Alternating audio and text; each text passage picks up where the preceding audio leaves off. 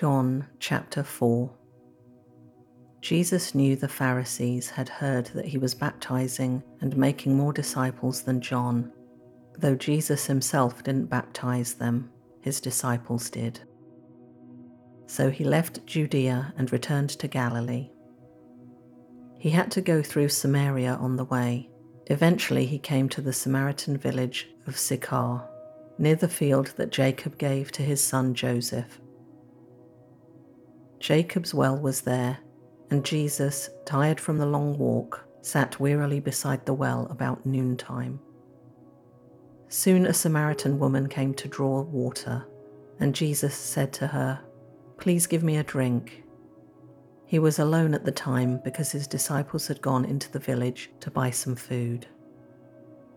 The woman was surprised, for Jews refused to have anything to do with Samaritans. She said to Jesus, you are a Jew, and I am a Samaritan woman. Why are you asking me for a drink? Jesus replied, If you only knew the gift God has for you and who you are speaking to, you would ask me, and I would give you living water. But, sir, you don't have a rope or a bucket, she said, and this well is very deep. Where would you get this living water? And besides, do you think you're greater than our ancestor Jacob, who gave us this well? How can you offer better water than he and his sons and his animals enjoyed? Jesus replied, Anyone who drinks this water will soon become thirsty again. But those who drink the water I give will never be thirsty again. It becomes a fresh, bubbling spring within them, giving them eternal life. Please, sir, the woman said, give me this water. Then I'll never be thirsty again, and I won't have to come here to get water. Go and get your husband, Jesus told her. I don't have a husband, the woman replied. Jesus said, You're right, you don't have a husband, for you have had five husbands, and you aren't even married to the man you're living with now. You certainly spoke the truth. Sir, the woman said, you must be a prophet. So tell me why is it that you Jews insist that Jerusalem is the only place of worship, while we Samaritans claim it is here at Mount Gerizim where our ancestors worshipped? Jesus replied, Believe me, dear woman, the time is coming when it will no longer matter whether you worship the Father on this mountain or in Jerusalem. You Samaritans know very little about the one you worship, while we Jews know all about him, for salvation comes through the Jews. But the time is coming, indeed it's here now, when true worshippers will worship the Father in spirit and in truth. The Father is looking for those who will worship him that way. For God is spirit, so those who worship him must worship in spirit and in truth. The woman said, I know the Messiah is coming, the one who is called Christ. When he comes, he will explain everything to us. Then Jesus told her, I am the Messiah. Just then his disciples came back. They were shocked to find him talking to a woman, but none of them had the nerve to ask, What do you want with her? Or Why are you talking to her? The woman left her water jar beside the well and ran back to the village telling everyone, Come and see a man who told me everything I ever did. Could he possibly be the Messiah? So the people came streaming from the village to see him. Meanwhile, the disciples were urging Jesus, Rabbi, eat something. But Jesus replied, I have a kind of food you know nothing about. Did someone bring him food while we were gone? The disciples asked each other. Then Jesus explained, My nourishment comes from doing the will of God who sent me and from finishing his work. You know the saying, four months between planting and harvest. But I say, wake up and look around. The fields are already ripe for harvest. The harvesters are paid good wages, and the fruit they harvest is people brought to eternal life. What joy awaits both the planter and the harvester alike? You know the saying one plants and another harvests, and it's true. I sent you to harvest where you didn't plant, others had already done the work. And now you will get to gather the harvest.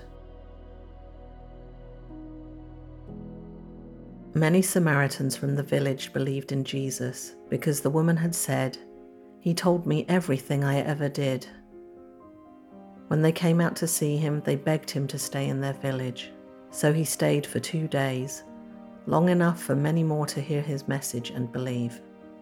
Then they said to the woman, Now we believe, not just because of what you told us, but because we have heard him ourselves. Now we know that he is indeed the Saviour of the world. At the end of the two days, Jesus went on to Galilee. He himself had said that a prophet is not honoured in his own hometown. Yet the Galileans welcomed him, for they had been in Jerusalem at the Passover celebration and had seen everything he did there. As he travelled through Galilee, he came to Cana, where he had turned the water into wine. There was a government official in nearby Capernaum whose son was very sick. When he heard that Jesus had come from Judea to Galilee, he went and begged Jesus to come to Capernaum to heal his son, who was about to die. Jesus asked, Will you never believe me unless you see miraculous signs and wonders? The official pleaded, Lord, please come now before my little boy dies. Then Jesus told him, Go back home, your son will live. And the man believed what Jesus said and started home. While the man was on his way, some of his servants met him with the news that his son was alive and well. He asked them when the boy had begun to get better, and they replied, Yesterday afternoon at one o'clock, his fever suddenly disappeared. Then the father realized that that was the very time Jesus had told him, Your son will live. And he and his entire household believed in Jesus. This was the second miraculous sign Jesus did in Galilee after coming from Judea.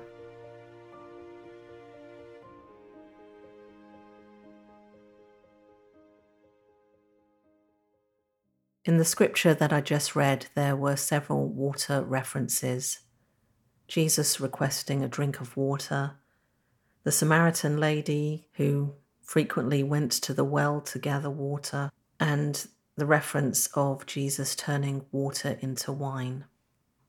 It wasn't much of a leap then for me to think, hey, I should share with you a photo that's got water in it. I've got plenty to choose from. So the difficulty really was finding the one that was the perfect image for this episode. If you look at the rocks, they're lovely shades of brown, and the water was just a wonderful combination of blue, green, and as I stood there taking that photo, the sound of the waves hitting the rocks was really therapeutic. As I'm recording this, it is pouring down with rain here in North Carolina, has been for most of the day, so the theme really is water. Anyway, the picture is from Mismaloya in Mexico. I had walked away from the beach towards what you can see on the left side of this picture, which is a statue of an iguana up a big pole. And you might be thinking, what on earth is that for? I was until it was explained to me that that area, Mismaloya, which was the location of the film The Night of the Iguana that was shot there in 1963. It starred Elizabeth Taylor and Richard Burton. They were having an affair at the time. I'm sure there was a lot of interest in that movie and the stars. It was the night of the iguana that set the tourism ball rolling, and now that part of the world is just very popular And rightly so, because it truly is beautiful.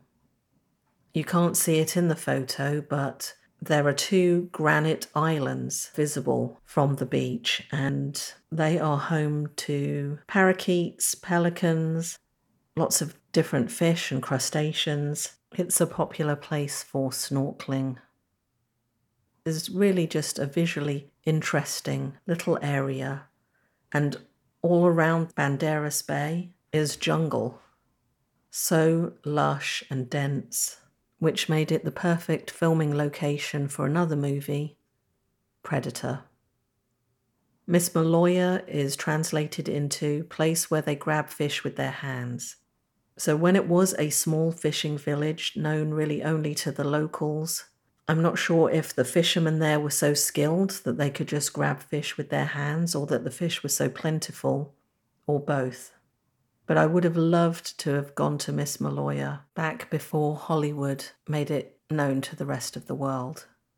Although I love travelling, I often lament the fact that so many people are travelling now. And of course, because I travel, therefore I am part of that problem. But the over tourism of a lot of beautiful parts of the world that just cannot hold, cannot cope with the number of tourists. For example, Dubrovnik and all the cruise ships that come, because that part of the world was made famous by Game of Thrones. So if you've been to Mismaloya, I'd love to hear from you. Go to ttlm.pictures, episode 75. You can leave a comment for me there. And if you have a, a, specific scripture that you would love to hear me read in a future episode, there's also a form that you can fill out and let me know what that scripture is. I will gladly consider it. While you're there, if you feel led to share the episode, please do so. It really is the best way that we can share the good news, spread the good news of Jesus and his message. And with that, I'll say goodbye until next time.